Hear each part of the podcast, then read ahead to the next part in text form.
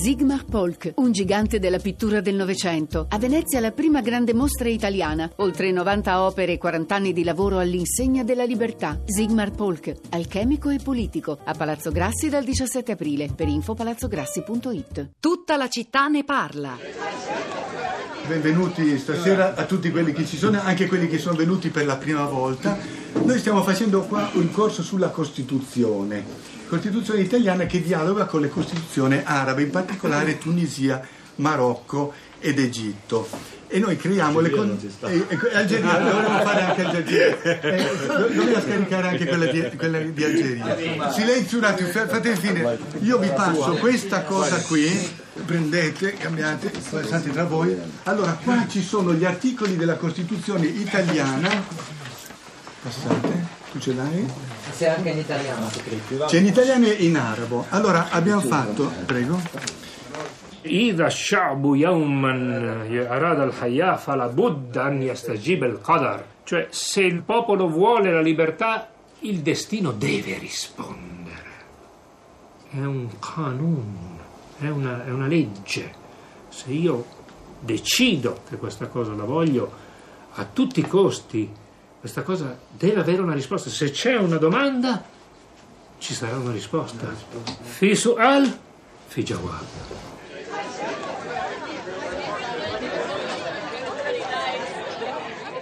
Quello che avete sentito era un estratto del film documentario Dustur, che in arabo significa Costituzione, per le regie di Marco Santarelli, prodotto e distribuito in associazione con l'Istituto Luce Cinecittà, che racconta un progetto molto speciale. Nella biblioteca del carcere Dozza di Bologna, uno dei carceri più grandi eh, d'Italia, eh, un volontario religioso che si chiama Ignaz, che ha vissuto molti anni in Medio Oriente, a fianco a lui un mediatore culturale musulmano che si chiama Yassin, ragionano sulla Costituzione in dialogo con le primavere arabe, con le tradizioni islamiche con molti detenuti che vengono soprattutto dal Nord Africa e dal Medio Oriente di fede musulmana. Un progetto interessante raccontato in questo film che sarà peraltro trasmesso nell'ambito di, proiettato una, nell'ambito di una rassegna cinematografica che si apre oggi a Roma, durerà fino al 27 maggio presso il Cinema Chino, si chiama Remix, la prima edizione, e nasce per coniugare il racconto cinematografico ad un approccio scientifico sul tema delle migrazioni e della convivenza grazie alla collaborazione del CNR. Molto interessante per chi fosse nei paraggi di Roma. Questa è una segnalazione preziosa, magari la rilanciamo anche più tardi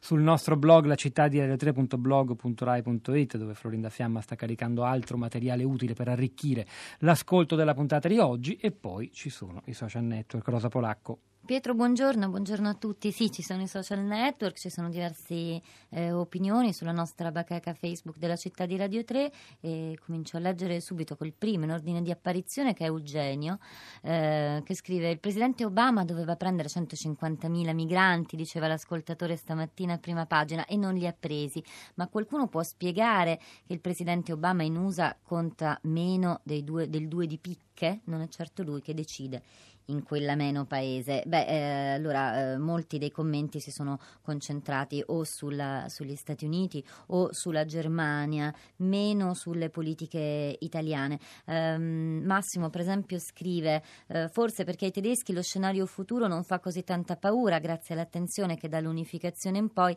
la Germania ha rivolto all'internazionalizzazione, stabilendo contatti e lanciando programmi di cooperazione in mezzo mondo, dai quali bisognerebbe solamente imparare come si fa a considerare il mondo come una risorsa e non come un problema da cui isolarsi.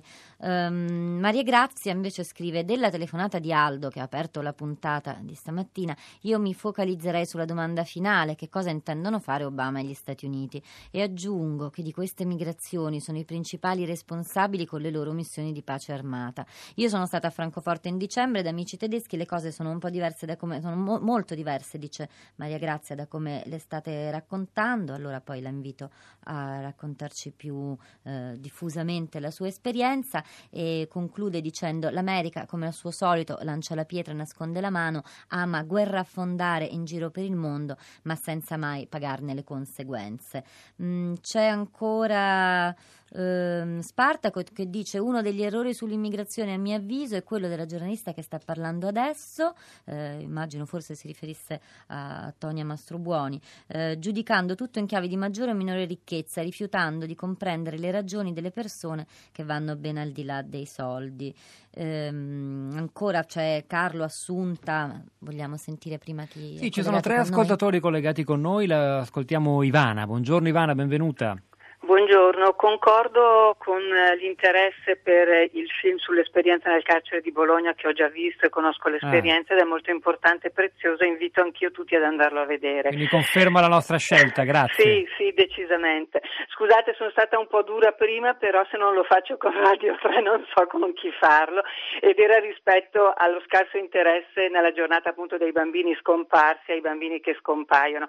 C'è un altro termine arabo, restando a come avete introdotto, che è karama e che significa dignità, ecco io credo che la nostra dignità sia messa gravemente a rischio da, dalla dimenticanza. Io l'ho scoperto da voi io stessa stamani che oggi era la giornata dei bambini scomparsi e che queste migliaia di bambini scompaiano non nel nulla purtroppo, ma nelle, nelle grinfie di, eh, di trafficanti e poi di occidentali e diventano un traffico come lo è stato purtroppo quello delle, eh, dei reperti archeologici, con tutto il rispetto per l'archeologia, però forse se parliamo di bambini il problema è ancora più forte. È il destino di molti minori che sbarcano, ragion per cui diventa particolarmente prezioso l'operato di associazioni come quelle che abbiamo ascoltato oggi, in particolare Andrea Bottazzi di Oxfam dal porto di Catania, che monitorano subito al momento dello sbarco le persone che arrivano, perché è importante che non cadano immediatamente preda di qualcuno che possa, magari anche destinandoli a,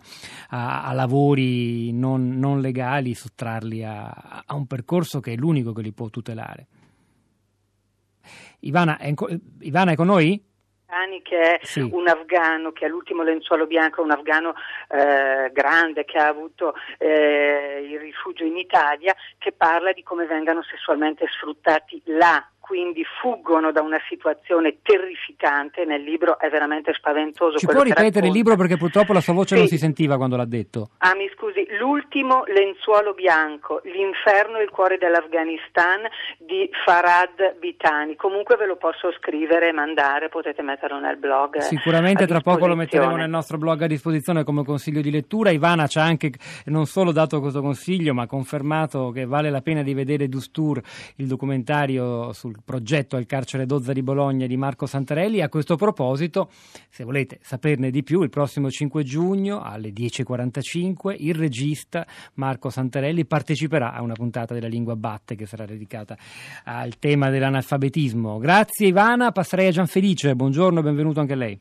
Eh, ciao, ciao, Ascolta, eh, ascolto con enorme piacere questa vostra trasmissione che è un, uh, un altro atto eh, contro i mostri che fanno dell'immigrazione un, un pericolo e una, eh, come dire, una, una minaccia. Eh, vedo una sorta di fronte tra tutte queste associazioni di persone eh, che voi avete nominato, che vanno dal Messico alla, eh, per quello che riguarda l'immigrazione verso gli Stati Uniti, a Lampedusa, alla Germania stessa, assieme a Rai 3, quindi insomma eh, rappresentando un, un, un, vero e proprio fronte eh, umanitario che alla fine secondo me non può non vincere. Ecco. Eh, beh, allora, il suo è un auspicio, noi che dobbiamo fare? Lo sottoscriviamo, vincere speriamo significhi integrazione, soprattutto accoglienza e possibilità di risolvere anche all'origine però, però i problemi eh, da cui le persone scappano. Oggi noi non abbiamo toccato l'altro nodo, l'altra grande sfida europea, quella del cosiddetto Migration Compact, l'idea di intervenire più massicciamente con interventi di cooperazione che risolvono almeno in parte i problemi anche in territorio africano soprattutto. Rosa. Allora, torniamo su Facebook, c'è eh, Carlo che scrive sempre a proposito dei numeri, dice nei numeri, o meglio nelle letture, nella diffusione dei numeri, c'è il vero potere dell'informazione e a seconda dei casi della propaganda. Quanti profughi ha detto di voler accogliere la Merkel? E quanti ne ha effettivamente accolti? E Obama? E quanti sono davvero i migranti che si trovano in Italia, quanti quelli che se ne vanno, quanti quelli che vengono rispediti indietro? E quanti in relazione alla popolazione nazionale? E di volta in volta su scala territoriale e regionale. Ecco, solo una mappa reale fatta con numeri reali potrebbe, porterebbe a un ragionamento serio sul fenomeno dell'immigrazione e forse anche le risposte adeguate. Ehm, c'è ancora Assunta che dice visualizzo i poveri migranti come una grande palla che rotola, lanciata con un violento calcio dalla terra natia in Europa, qua ai nostri piedi, viene palleggiata, dribblata, rotola e rotola senza pace, raramente entra in porta. L'Italia dopo la Grecia è al secondo posto nel 2015 per arrivi di migranti. La palla a fare migranti non solo viene fatta rotolare attraverso l'Europa, di volta in volta viene usata a fini politici e propagandistici. Gli europei, il mondo che ancora gode di alcuni benefici, il mondo che non ha le bombe che cadono in testa, ha paura dell'invasione, ha paura della povertà, del dolore da condividere. Noi ci barrichiamo dentro i nostri problemi che di per sé bastano a loro volta a farci stare male, intanto la palla seguita a girare senza pace, seguendo false promesse solo in parte adempiute. Si è molto parlato a proposito della Germania, ma non solo stamani, Rosa, di cittadini che fanno la loro parte, anche al di là, non solo in collaborazione collaborazione con i governi per accogliere migranti, profughi, richiedenti asilo per fare un approfondimento e tornare sul tema della società tedesca, di come ha reagito all'appello di Angela Merkel, io vi consiglio anche il riascolto o l'ascolto per la prima volta di un interessante ciclo di tre soldi firmato da Giulia Nucci, Willkommen, benvenuti, l'emergenza profughi a Berlino che ritrovate sulla città di radio3.blog.rai.it, un ascolto che integra quello che è stato detto oggi soprattutto da Tony Mastrobuoni e Nora Brezger da Berlino. C'è anche Maria Iva collegata con noi alla quale chiedo di essere molto sintetica, buongiorno signora. Buongiorno. Eh, chiamavo perché per raccontare che mh, su Rai 3 dal 2011 c'è un programma che si chiama Radici, condotto da Davide De Michelis, che racconta la storia di, dall'inizio alla fine della puntata di, di, un emigrato che vive in Italia senza far distinzioni se, se è arrivato per motivi economici o eh, politici o di guerra. E, mh, e che è un programma bellissimo. Bene, Maria Iva, grazie per questa segnalazione che aggiungiamo a quelle di Ivana sul documentario e sul libro, una piazza ricca di, di consigli. Rosa, c'è ancora spazio per qualche altro contributo? Allora, un paio di tweet, direi. quello di Gina, non mi stancherò mai di ripeterlo, confrontare i numeri dell'immigrazione tra Italia e Germania e confrontare le ricchezze dei due paesi. Poi c'è Paolo che dice Merkel non ha invitato un milione di siriani per solidarietà, ma per crisi demografica e per l'esercito industriale di riserva. I tweet, insomma, ci riportano di nuovo ai numeri. Prende letteralmente il testimone da noi Roberto Zichittella Radio Tremondo perché continua a parlare di flussi migratori e in particolare di rotta balcanica il giorno dopo lo sgombero del campo eh, di Idomeni. La linea dunque a lui che è già pronto in postazione nello studio K2 qui di Via Asiago a Roma. Noi ci fermiamo per quanto riguarda la diretta ma continuiamo a lavorare sul, sul nostro blog. Pietro del Soldario Rosa Polacco a questi microfoni, Piero Pugliese alla regia, Giuseppe Scarlata alla parte tecnica, Cristina Faloci, Florinda Fiamma Fiamma, la nostra curatrice Cristiana Castellotti vi salutano, ci risentiamo domani mattina alle 10.